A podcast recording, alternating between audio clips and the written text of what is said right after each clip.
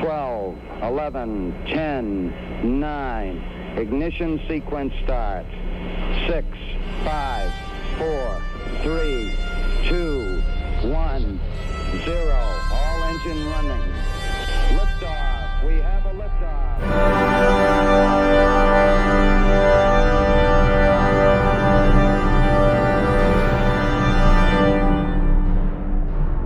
Herzlich willkommen zur 22. Folge des Countdown Podcast.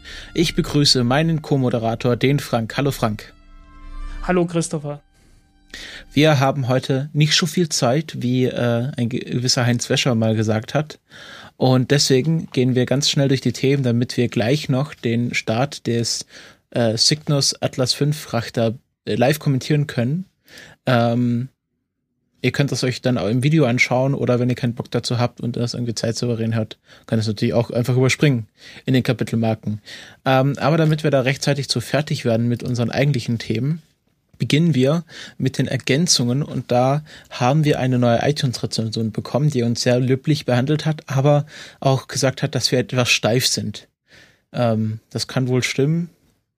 Ja, wir sind etwas steif. Das liegt aber auch daran, dass wir nicht, also dass wir mit der Gedankenübertragung noch nicht so weit sind, dass wir uns normal unterhalten können, ohne uns gegenseitig ins Wort zu fallen. Deswegen wird das Ganze manchmal etwas steif. Ja, und wir sind auch alle ein bisschen verklemmte Nerds, deswegen wird das nicht so locker, wie ihr euch das vorstellt, aber ich hoffe, es ist trotzdem hörbar. Und wir versuchen ganz locker zu sein und uns hier richtig einzugrooven in diesen Podcast.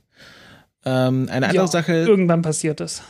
Auf Facebook habe ich eine Mitteilung bekommen von einem lieben Hörer, der alle unsere Folgen nachgehört hat und jetzt fragt, wo man uns denn live hören kann. Und da muss ich zugeben, dass Facebook bei uns sträflich vernachlässigt wird, weil ich nicht die Livestreams ankündige, beziehungsweise da die Streamdaten durchgebe, weil ich es bisher einfach keinen Sinn darin gesehen habe, weil so viele Leute jetzt auch nicht die Facebook-Seite geliked haben. Und deswegen habe ich nur Twitter benutzt, weil mein Haupt-Social-Medium und wahrscheinlich deins auch ist einfach Twitter und da sind wir einfach mehr. Ja. Und es ist auch ein bisschen einfacher zu handhaben. Aber wenn das gewünscht ist, wenn sich jetzt vielleicht noch mehr Leute melden würden, die sagen, ich bekomme es auch über Facebook mit, dann kann man das ja auch über Facebook machen. Das ist ja kein Problem. Das waren die Ergänzungen für heute. Danke für alle Kommentare, alle Hinweise, alle Rezensionen. Immer damit weitermachen, das freut uns sehr. Und wir gehen gleich zum Hauptthema über. Mensch, heute rasen wir aber wirklich. Und da haben wir unsere Weihnachtskategorie mal wieder. Advent, die zweite Rakete brennt. Und die hat diesmal der Frank angezündet. Frank, welche Rakete brennt denn heute? Die Rakete, die heute brennt, ist die Zenit-Rakete von Energia.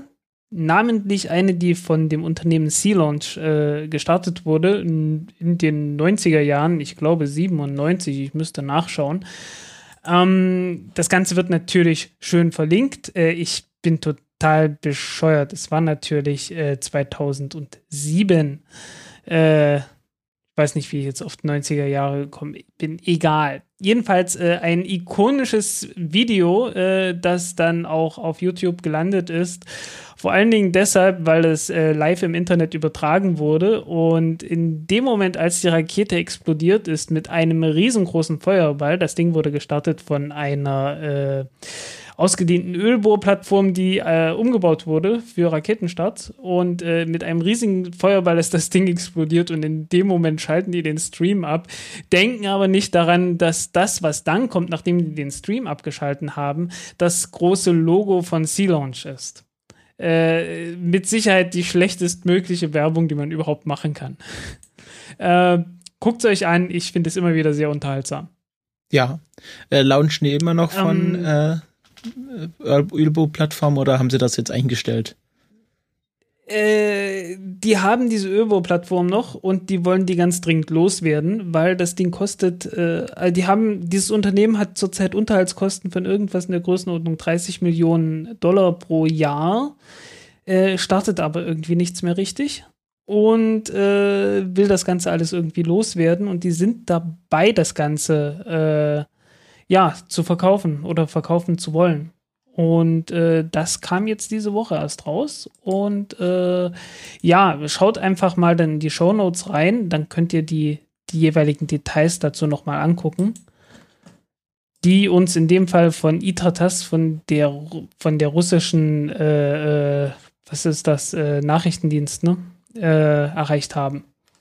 Ja, weil, also ursprünglich hat dieses Unternehmen angefangen als eine Kooperation von Boeing und von Energia, also dem russischen Bau dieser Rakete.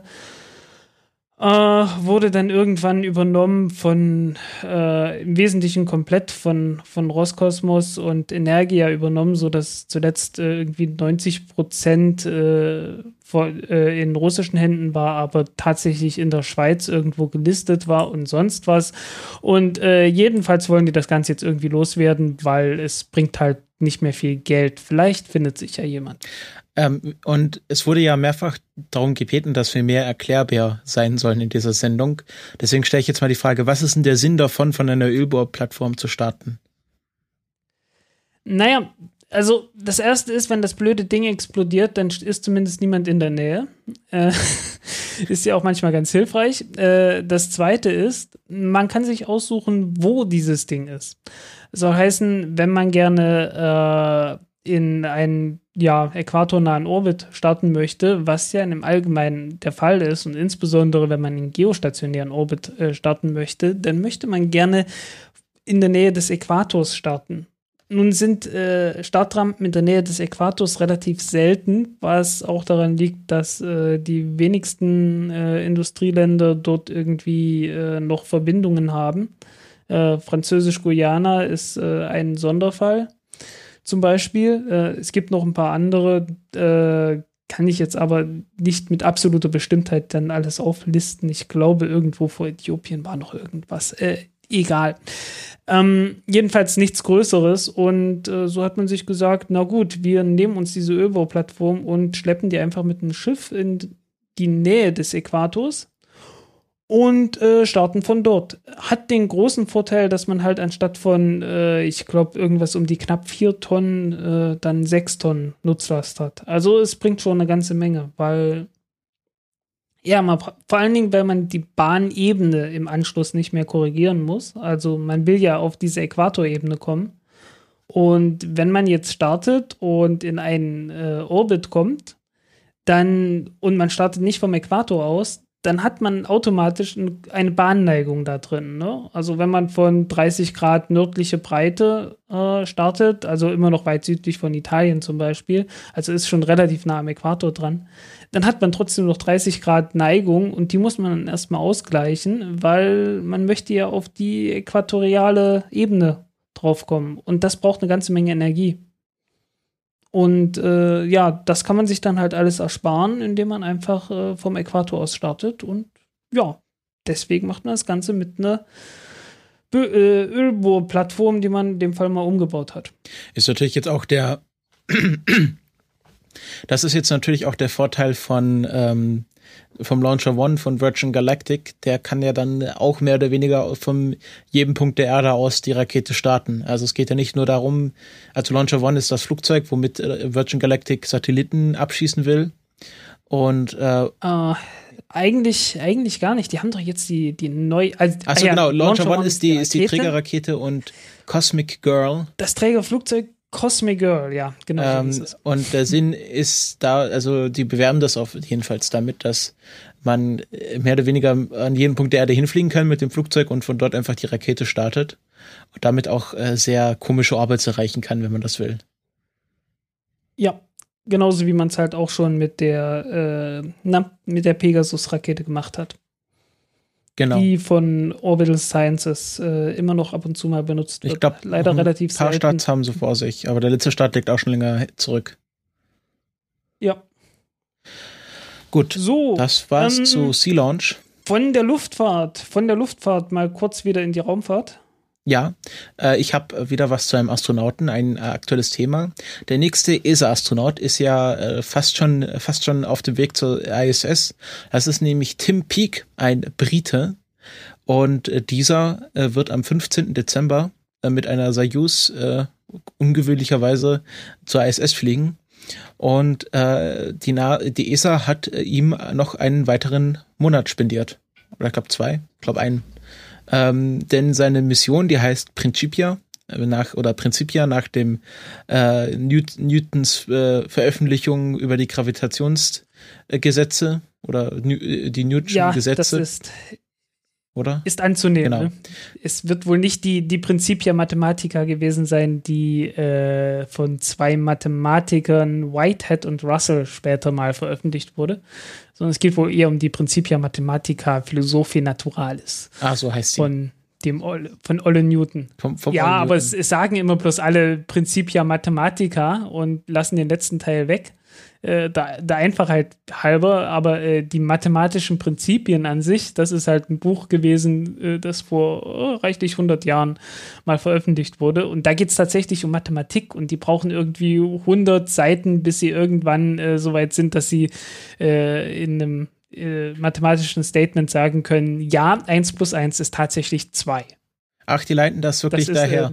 Also die. Ja, die leiten das wirklich kleinteilig Stück für Stück alles her. Und das Buch ist nie sonderlich richtig wichtig geworden, weil es kam dann etwas später, hat dann ein Kerl, wer war es denn? Ich komme gerade nicht drauf auf den Namen. Nicht Penrose. Es war jemand anderes. Der was gemacht hat? Der hat dann das Unvollständigkeitstheorem erfunden. Ja, tut mir leid, dass ich das mal kurz nachschauen muss. Gödel natürlich. Ich kam nicht auf den Namen. Ja, Gödel hat dann nachgewiesen, dass jedes halbwegs, was starten die jetzt? Das ist jedes halbwegs komplett, dass jedes halbwegs komplette, halbwegs komplexe System von Regeln letzten Endes nicht komplett beschrieben werden kann. Also du wirst immer irgendwelche Widersprüche haben. Und eigentlich war es Sinn und Zweck der Principia Mathematica, eine Mathematik zu haben, die keine Widersprüche hat. Und ja, große Arbeit gewesen und hat wohl nicht geklappt. Sehr schade, aber trotzdem ein schönes Monument eigentlich, dieses Buch. Ja. Was ich eigentlich sagen wollte, dass die Mission nur so heißt, aber danke für die Abhandlung. Tut mir leid, das fiel mir gerade ein. Oh ja, genau. Und die wurde jetzt auf den 5. Juni verlängert. Ursprünglich sollte sie, glaube ich, irgendwann Ende März enden. Und das heißt, dass Tim Peake während des London Marathons, des London Marathon, auf der ISS sein wird. Und das hat er gleich zur Gelegenheit genutzt, um auf der ISS den ersten Marathon zu laufen. Und wie er das macht, also er stellt sich auf die Tretmühle, die es ja auf der ISS gibt, und läuft einfach mal 42 Kilometer und ein paar zerquetschte. Und das ist Teil eines Programms, das sich Digital Marathon nennt, weil es anscheinend so ist, dass jedes Jahr nur 1/3 der Leute, die sich für diesen Marathon bewerben, überhaupt genommen werden können. Also man muss sich da in so eine große Lostombola einschreiben und dann werden 1/3 gezogen und der Rest darf nicht mitmachen. Und das fanden die Veranstalter etwas unglücklich, deswegen haben sie wie eine Art Computerspiel gemacht. Also sie haben einfach beim letzten Marathon die Umgebungsgeräusche der ganzen Strecke aufgenommen, die ganze Strecke fotografiert und mit 3D-Modellen nachgebaut. Und man kann sich jetzt per iPad-App, wenn man das irgendwie an sein Hightech-Laufband anschließen kann, kann man da jetzt den echten London-Marathon laufen. Und es gibt natürlich dann auch Live-Events, wenn der Marathon da wirklich stattfindet. Und Tim Peake wird dann auf der ISS daran teilnehmen und dann diese 42 Kilometer laufen. Jo. Was natürlich ein gewisses Problem ist, weil auch wenn die ISS, wie viel wiegt sie jetzt? 400 Tonnen oder so? Ist halt ziemlich schwer, aber wenn da drin jetzt jemand ist, der so knapp 100 Kilo wiegt und ständig läuft und ein bisschen hoch und runter springt, dann bewegt sich die Raumstation natürlich im Gegentakt sozusagen. Ne? Nicht viel, aber so ein kleines bisschen halt. Und witzigerweise führt das dann dazu, dass einige Dinge, die außerhalb der Station angebracht sind, dann doch gewisse Kräfte erfahren, mit denen man früher nicht gerechnet hat und die teilweise auch zu größeren Verschleißerscheinungen geführt haben. Hatte ich zumindest jetzt irgendwann mal gehört. Kann ich jetzt keinen Link zu geben. Ich glaube mal kaum, dass Tim Peake 100 Kilo wiegt. Ja, 100 Kilo, das ist so Physiker-Zeugs, ne? Also du nimmst so die Größenordnung einfach bloß. 80 Kilo sind sowas wie 100 Kilo. Okay. Weißt du, also aber sind, so alles so auf die nächste Zehner. Sind diese ganzen Trainingsgeräte nicht irgendwie frei schwebend angekoppelt, also so, dass die den Drehmoment ausgleichen? Ich glaube in dem Fall nicht. Gerade bei dem Laufband dürfte das wohl nicht so sein. Ich meine, die müssen ja die Bänder an irgendwas befestigen und freischwebend, das wird sehr schwierig. Ja, irgendwie werden sie es schon lösen, sonst hätten sie es ja nicht erlaubt. Ja, ich meine, das Ding muss sowieso benutzt werden. Also, hey. Jo. Nächstes Thema, ne? Ja, los geht's. Wir hatten von Raketen gesprochen, die von Flugzeugen gestartet werden. Und das US-Militär hatte auch sowas vorgehabt.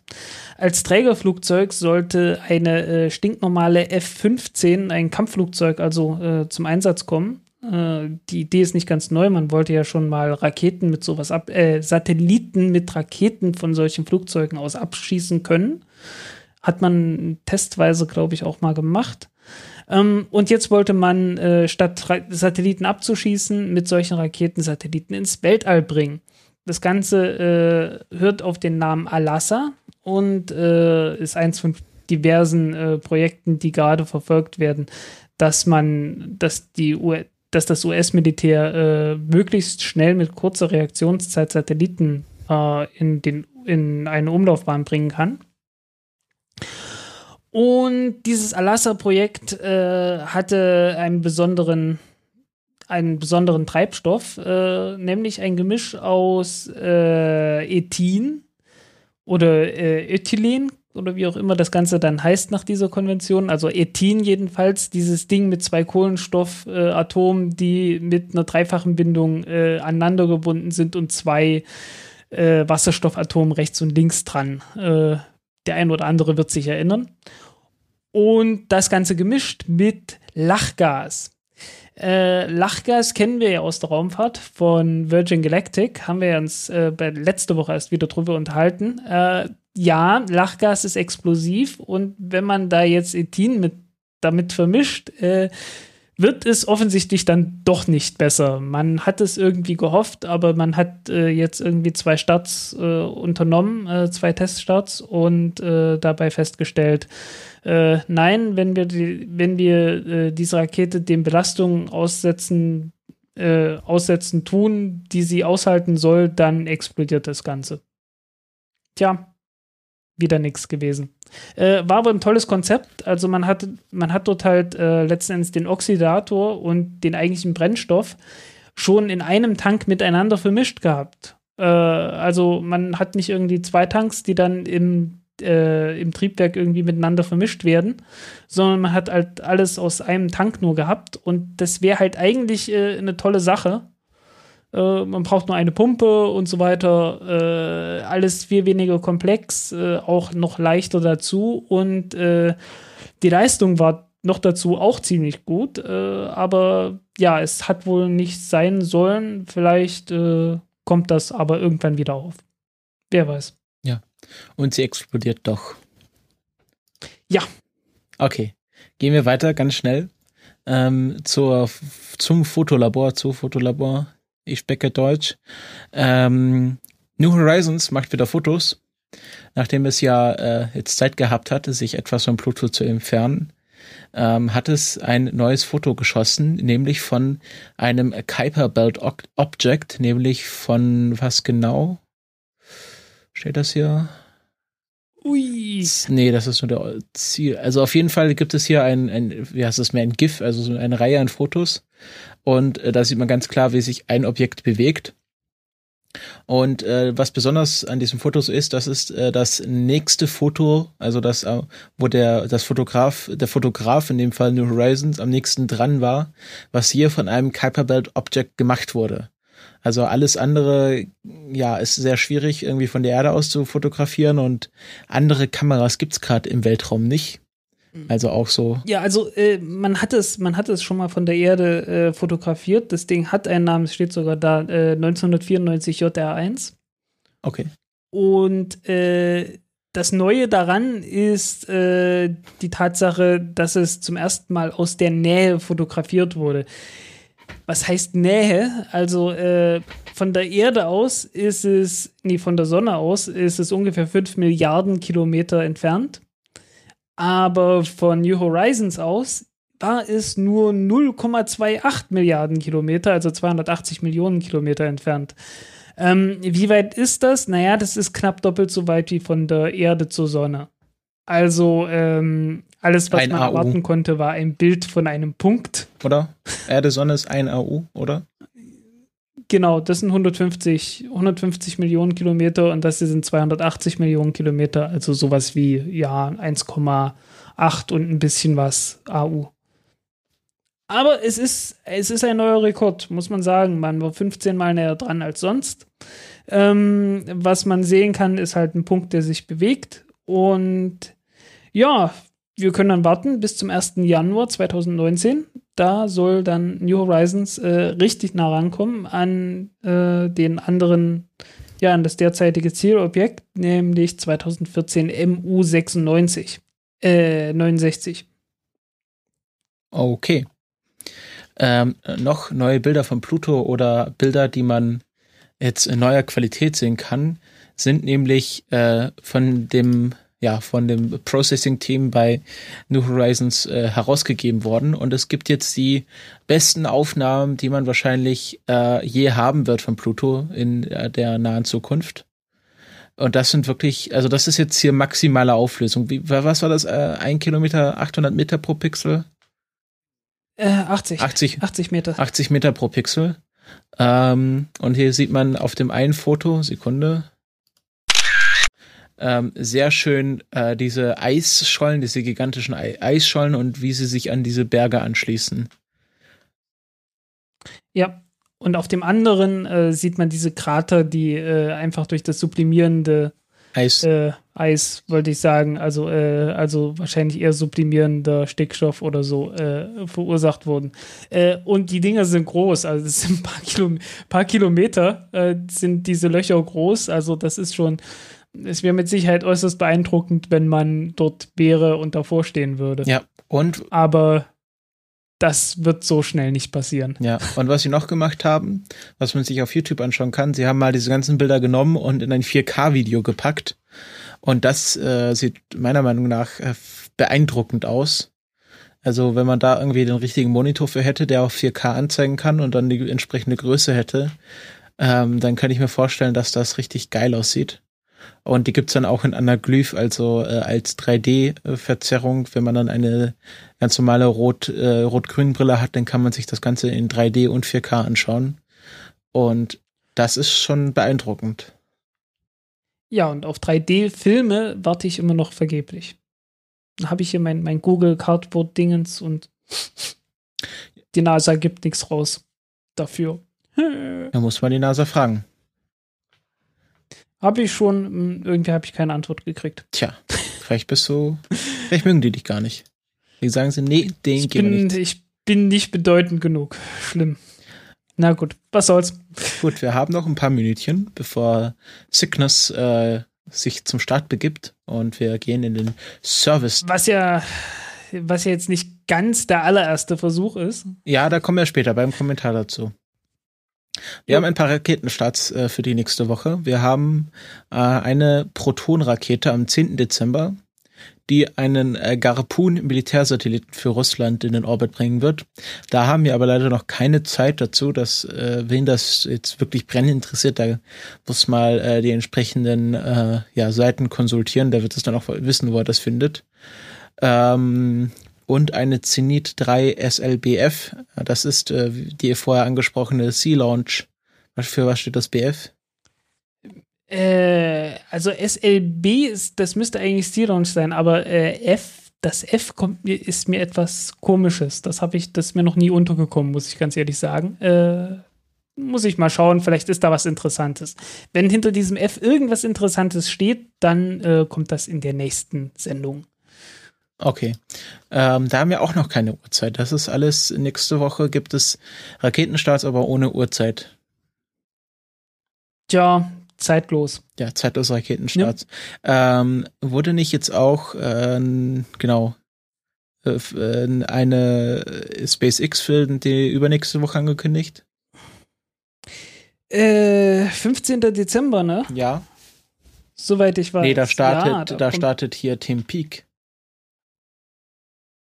15. Dezember, ich glaube 15. Dezember ist irgendwie das aktuell anvisierte Datum für SpaceX, den nächsten Start mit den Orbcomm-Satelliten. Aber das kann sein, dass ich das noch etwas verschoben habe. Ich glaube, ein konkretes Datum war beim letzten Mal noch nicht da. Wahrscheinlich nicht früher als. Also ein konkretes Datum ist noch nicht veröffentlicht, glaube ich. Jo, das wird jedenfalls interessant. 19. Dezember sagt es SpaceX Subreddit. 19. Alles klar. Ja, dann hat man es nochmal etwas verschoben. Ja, wie gesagt, da hat man es nochmal verschoben. Ja. Ist ja auch sinnvoll, wie gesagt, das ist die neue Variante der Falcon 9 Rakete, die dann mit vollem Schub betrieben wird und mit unterkühltem Sauerstoff, und ja, da geht man es besser vorsichtig an als unvorsichtig, ne? Ja. Zumal die nächste CRS-Mission, also die dann zur ISS geht, wurde ja auch verschoben. Wahrscheinlich hat man da einfach mehr Zeit. Ja. Dann danken wir für alle Flatterer. Wir haben ja einen neuen Monat und das heißt eine Flatter-Ausschüttung. Wir danken für Sekunde, ich glaube irgendwas mit 14 Euro, genau. Wir danken für 14,39 Euro im Monat November, und im Dezember haben uns... Hui. Was? Hui. Ja. Sagte ich nur. Ja, ist gut. Danke. Ja. Und wir danken dem Juvo, der hat die letzte Folge geflattert, und vielen anonymen Flatterern, und weisen nochmal darauf hin, wir haben eine Patreon-Kampagne, wo ihr monatlich ab einem $1, beziehungsweise ich glaube äquivalent sind etwa 86 Cent, geben könnt oder auch mehr, und wenn ihr etwas mehr gibt, bekommt ihr schöne Vorteile, die ihr auch dann in der Patreon-Kampagne anschauen könnt. Ich glaube, ab $5 bekommt ihr Stickers zugeschickt, sobald wir welche machen. Also ihr bekommt unseren Merch als erstes und noch viele schöne andere Sachen. Und es steht ja auch die Weihnachtszeit an. Und wenn ihr Weihnachtsgeschenke über Amazon kauft, dann könnt ihr die auch über unseren Amazon Affiliate-Link kaufen, der bei uns in den Shownotes und auch auf der Seite verlinkt wird oder schon verlinkt ist, wo ihr dann einfach auf die normale Amazon-Seite weitergeleitet werdet, und wenn ihr dort was kauft, dann bekommen wir ein paar Geld. Dummer Satz. Bekommen wir ein paar Cent von Amazon dafür, dass wir euch auf Amazon geschickt habt, als ob ihr das nicht selber wüsstet, wie ihr zu Amazon kommt. Aber naja, wir wollen uns nicht beschweren. Und ihr könnt auch mal, wo es jetzt gerade Weihnachten ist, vielleicht mal, oder jetzt auch heute auch Nikolaus, auf unsere Wishlists, also Wunschzettel, auf unsere Wunschzettel schauen, wo wir Sachen aufgeschrieben haben. Ich glaube, ich hab keinen, das wüsste ich, aber ich glaube, du hast einen, und schaut dann einfach mal vorbei. Ja, ich könnte irgendwann mal einen machen. Das wäre meine Idee, ne? Genau. Ja, ich habe da auch eine Idee, schon was draufkommen könnte. So ein Gomik, was das Ding ist, in das du gerade reinsprichst. Ja, ne? Also ich habe da das wäre ja meine Sache. Relativ viele Sachen drauf, auch aus Preisen, wo ich nie glauben würde, dass mir das jemand kaufen wird. Das ist auch so ein bisschen mein Merkzettel, aber ich hoffe halt immer, wenn ich das drauf tue, dass jemand das sieht und mir es dann einfach kauft. Also schaut einfach mal drauf, wenn ihr uns was Gutes tun wollt und glaubt, dass wir von eurem Geld nur Schnaps und Raketentreibstoff kaufen und ihr da kontrollieren wollt, was wir da bekommen, dann könnt ihr das auch über unseren Amazon-Wishlist machen. Ist in den Contributor-Beiträgen und jetzt auch noch in den Shownotes verlinkt. Wir danken fürs Zuhören. Wer sich jetzt für akute Raketenstarts nicht interessiert, kann jetzt abschalten. Und wir schalten jetzt quasi live nach, wo starten die? Kennedy Space Center? Florida, würde ich sagen. Wir starten jetzt live nach Florida in unser Außenstudio. Und da haben wir noch eine Minute 30 bis zum Start der das ist blöd. Ich bin hier nämlich bei 1,45 noch. Also heißen, du bist 15 Sekunden vor mir. Ich verrate nichts. Na gut. Wer das jetzt nicht mitbekommen hat, worum es hier geht, also das ist ein Raumfrachter, der Nachschubversorgung auf die ISS bringen soll, und den haben sie schon im 3. Startversuch seit Freitag, und immer wurde wegen Wind gescrubbt, also der Start abgesagt. Ja. Und langsam habe ich gehört, gehen was dort... Was man hier sehr schön sieht, sind diese 4 Masten, und ringsrum sieht man Drähte. Das sind alles Blitzableiter. Diese dünnen Drähte, die da ringsrum gespannt sind, das sind alles Blitzableiter, die da ringsrum stehen, damit kein Blitz in die Rakete einsteckt, während die am Boden steht. Genau. Und und ich habe auch gehört, langsam geht's Toilettenpapier auf der ISS aus. Ja, naja, dann wird's Zeit, ne? Ein paar Sekunden noch bis zum Start. Ich glaube, für dich sind's noch 20 ungefähr. Ja, passt, ja. Ja, bei mir waren es 40. Und ich glaube, heute packen sie es wirklich. Und das ist auch der Frachter, zwar mit einer anderen Rakete, aber das war der Frachter, der im letzten Oktober spektakulär auf dem Launchpad explodiert ist. Ja, zumindest trägt er den gleichen Namen, diesmal gefolgt von einer 2. Dick Slayton. Einer der ersten Astronauten der USA, der dann erst mit dem Apollo-Soyuz-Testprogramm fliegen durfte. Also er wurde in den 50ern ausgewählt, und erst durfte er in den späten 70ern fliegen. Und er ist jetzt hier Namenspatron, weil er auch ein großer Verfechter der kommerziellen Raumfahrt war. Hm. Jetzt sollte sie bei dir auch gestartet sein, oder? Ja, jetzt ist sie bei mir auch gestartet, gerade eben. Und sie fliegt durch die Wolkendecke durch, sehr schön. Ja, das ist, und verschwindet dann sofort. Ach, aber sie haben hier, was sie bei Lisa Pathfinder nicht hatten, Außenbordkameras. Ja, und man sieht sehr schön, wie sich das Eis gebildet hat am Sauerstofftank. Also die Kamera ist definitiv am Sauerstofftank der ersten Stufe dran. Und ringsrum sieht man halt das Eis, und dieses Eis lagert sich halt wirklich dort ab, einfach weil dort keinerlei Isolation ist. Das Eis selbst, das ist die Isolation, die sich halt so mit der Zeit bildet, und das fällt dann halt so langsam Stück für Stück ab während dem Flug nach oben. Die Trägerrakete ist eine Atlas 401, also eine Atlas 401? Genau, es gibt ja keine Atlas 4 gab es auch nie. Okay, also heißt 4 Meter im Durchmesser, im Oberstufendurchmesser, oder? Nee, da geht es um die Nutzlastverkleidung. Ah, okay, 4 Meter Nutzlastverkleidung, keine zusätzlichen Booster und genau, deswegen eine 0. Genau, und ein Triebwerk in der Oberstufe, aber es gibt nur diese Konfiguration mit einem Triebwerk in der Centaur-Oberstufe. Also eine Atlas 402 gibt es zurzeit überhaupt nicht. Oder? War auch nie geplant. Wenn, dann war eine 502, die war geplant. Aber wurde auch nie entwickelt. Ja, jetzt sehen wir hier schön, wie die Rakete in den Gravity-Turn einschlägt, um noch ein bisschen was von der Erdumlaufbahn mitzubekommen, beziehungsweise maximale Effizienz beim Orbit zu bekommen. Und wir sehen, ich finde es auch immer schön, wie sich der Ausgasabstoß, also diese Flammen, die hinten rauskommen, immer weiter ausbreiten, immer breiter wird. Umso weniger Luftdruck herrscht. Ja, finde ich auch jedes Mal toll. Und das hat bei Atlas V Start dann für sehr schöne, wenn es dann im Gegenlicht startet, ist das immer besonders schön. Ja, und wenn man von der Raketenperspektive sich das Ganze anschaut, dann sieht man auch, wie unglaublich viel Ruß da sich bildet. Das kommt einfach daher, dass man einen großen Überschuss an Treibstoff, an Kerosin hat, der halt verbrannt wird, und dann bildet sich sofort Ruß. So, jetzt. Also deswegen, das sieht man so richtig schwarze Schwaden. Und der Frachter wird jetzt erstmal 3 Tage im Weltraum rumhängen, bis er an die ISS rankommt, und dann wird er mit dem Kennerdarm, also dem Roboterarm von Kjell Lindgren, eingefangen und an einen Dockingport rangeschoben, und dann dürfen sie auspacken. An Bord sind unter anderem zwei Experimente mit jeweils 2 Raspberry Pis und ein Buch. Ah, noch nicht die $5-Variante. Nein, das ist die teure Variante.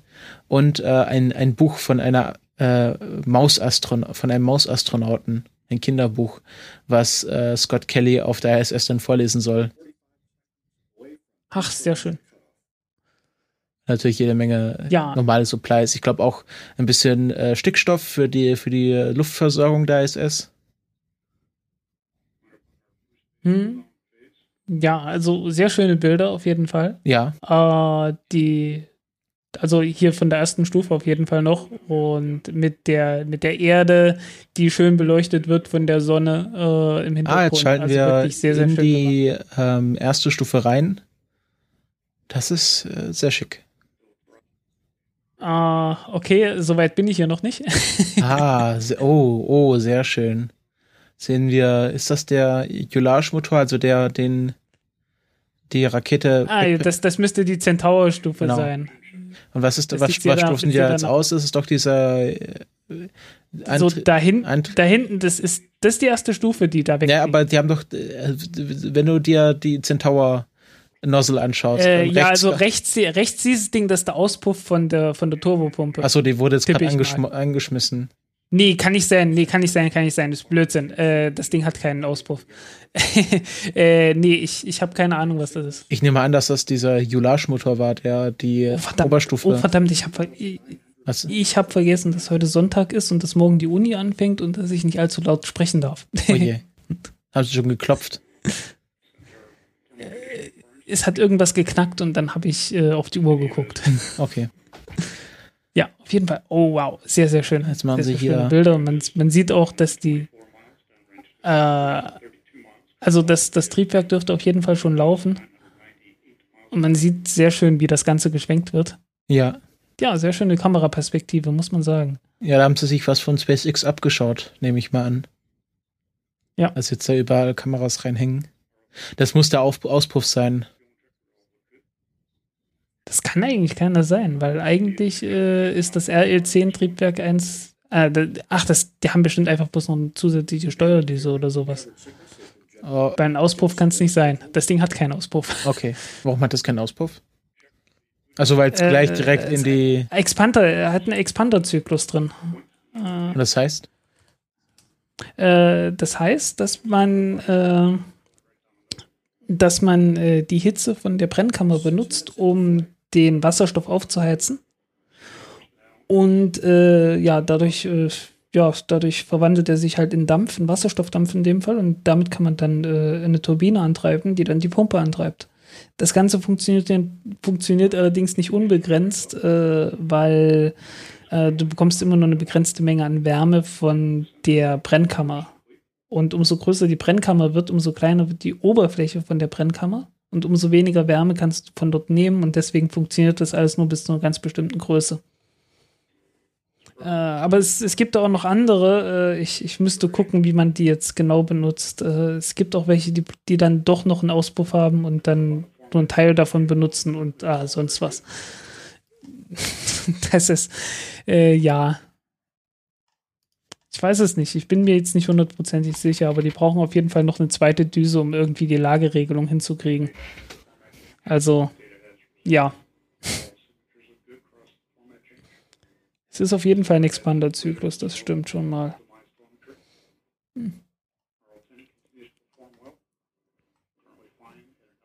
Ja, ist schön.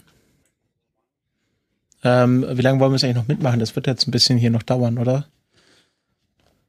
Naja, ein paar Minuten. Die Centaur-Oberstufe, ich weiß nicht, brennt ja irgendwie so, naja, ein paar Minuten auf jeden Fall. Ich weiß nicht, ob es 10 Minuten sind. Ich müsste gucken, wie viel es genau sind. Ist auf jeden Fall eine ganze Menge. Weil dieses RL10-Triebwerk hat ja ziemlich wenig Schub und entsprechend verbraucht es ziemlich wenig Treibstoff. Und dann braucht das halt eine Weile, ne? Ja, das ist in der Tat wahr. Muss mal kurz hören, was jeder. Ja, in der Zwischenzeit könnte man vielleicht mal sagen, ja, das ist die Atlas V-Rakete und es gab niemals eine Atlas IV-Rakete. Wer hat das gefragt? Hat niemand gefragt, aber man könnte es vielleicht mal sagen. Kommt daher, dass die Atlas-Rakete ursprünglich, das war ein ganz uraltes Ding, war ursprünglich dafür gedacht, um wieder mal ja, das Übliche zu tun, ne? Atombomben möglichst von A nach B zu bringen. Und die Produktion davon wurde eingestellt, nachdem das Space Shuttle gekommen ist, weil Space Shuttle sollte ja alles transportieren können und wozu brauchst du dann noch normale Raketen, ne? Wurden keine Atlas-Raketen mehr hergestellt und dann kam es zur Atlas-2-Rakete. Atlas-2-Rakete war letzten Endes so ähnlich wie die erste Atlas und der Witz an der Rakete war was ganz Besonderes, weil die hat halt einen Treibstofftank mit Kerosin und Sauerstoff gehabt und drei Triebwerke. Zwei davon mit sehr viel Schub und die konnte man abwerfen, diese beiden großen Triebwerke. Und dann hat man noch ein drittes, kleineres, das in der Mitte war und das dann halt praktisch den Rest des Fluges übernommen hat. Und einfach, weil man halt die großen Triebwerke mit der großen Masse losgeworden ist, ja, wirkte das so ein bisschen wie eine Stufentrennung. Eigentlich keine schlechte Sache. Das hat man dann noch eine Weile gemacht und irgendwann in den 90er Jahren kam man dann auf die Idee, dass man doch aus Russland ein neues Triebwerk einführen könnte, nämlich das RD-180-Triebwerk, damals noch für $10 Millionen zum Schnäppchenpreis und hat dann halt dieses Triebwerk genommen und dafür die drei Triebwerke, die man früher hatte, rausgeschmissen. Und das hat super funktioniert. Damit ist die Atlas 3 geflogen. Im Prinzip hat man damit das ganze Triebwerk völlig unterfordert, weil das hatte viel mehr Schub, als was die Atlas 3 Rakete so gewogen hätte. Und so hat man dann halt angefangen, eine komplett neue Rakete zu bauen. Und um zu sagen, hey, das Ding ist jetzt richtig ganz komplett neu, ist das halt keine Atlas 4 gewesen, sondern hat man halt die 4 übersprungen und ist zur Atlas 5 übergegangen. Und deswegen haben wir jetzt die Atlas 5. Ja, was mir gerade eingefallen ist, für Leute, die das jetzt zeitsouverän hören, ich habe ja vorhin den Countdown durchgegeben. Und wenn die das Video hochladen, dann kann ich es einfach verlinken und die Leute können dann ja schauen, wo sie im Video springen müssen, damit sie zeitgleich sind mit uns und das Video etwa zeitgleich nachschauen können. Ja, das wäre eine gute Idee. Vielleicht. Da haben wir so ein bisschen hier so einen Audiokommentar für einen Raketenstart. Das haben wir auch noch nicht gemacht. Nee, haben wir noch nicht gemacht, aber ich wollte es wenigstens mal probiert haben. Ja. Das war heute die Idee. Verwendet die ULA nicht das metrische Maß, sondern diese Fantasieeinheiten? Ach, das ist alles so gemischt und weil ich hier bei Ahnung. Der Live, ich meine, das ist ja auch alles so für Public Consumption. Ne? Live Telemetry haben wir hier Altitude in Acceleration ist ja. Ein Fuß pro Sekunde hoch 2. Ja, Fuß pro Sekunde Quadrat als Beschleunigung, sehr schön. Als hätte sich Douglas Adams ausgedacht. Ja. Naja, das kommt daher, dass man beim Militär bei irgendwie Gewehren und so weiter, da benutzt man Fuß pro Sekunde als Geschwindigkeit von Geschossen. Ja, Fuß pro Sekunde ist sowas Ähnliches wie Kilometer pro Stunde. So von Zahlen her. Es ist kein großer Unterschied. Aber bei der Beschleunigung, naja, muss man so im Kopf haben, irgendwie so 32, und ein bisschen was ist 1G. Zurzeit sind sie bei, ich sehe hier 24,7, also ist immer noch weniger als 1G. Ja. Wie lange, was passiert jetzt hier noch? Werden sie noch die Oberstufe abtrennen? Ich bin hier gerade am gucken, also ach du liebes bisschen. Burntime 842 Sekunden. Das sind über 10 Minuten. Das sind 13 Minuten Brennzeit. Naja, das kommt daher, dass das Ding verdammt wenig Schub hat, unglaublich wenig Treibstoff dabei umsetzt und ja, dann braucht es halt eine Weile, bis das Ding irgendwann oben ankommt. Und ja, also ich würde sagen, wenn wir jetzt nichts noch Bahnbrechendes dazu sagen können, weil wir haben ja nichts vorbereitet, das ist jetzt einfach nur ganz spontan vorhin entstanden, dass wir sagen, hey, es passiert gerade, probieren wir das doch einfach mal aus. Dann können wir das Ganze jetzt auch einfach abbrechen. Ja. Und uns einfach bedanken. Danke fürs Zuhören und sprechen uns nächste Woche wieder. Genau. Tschüss. Tschüss.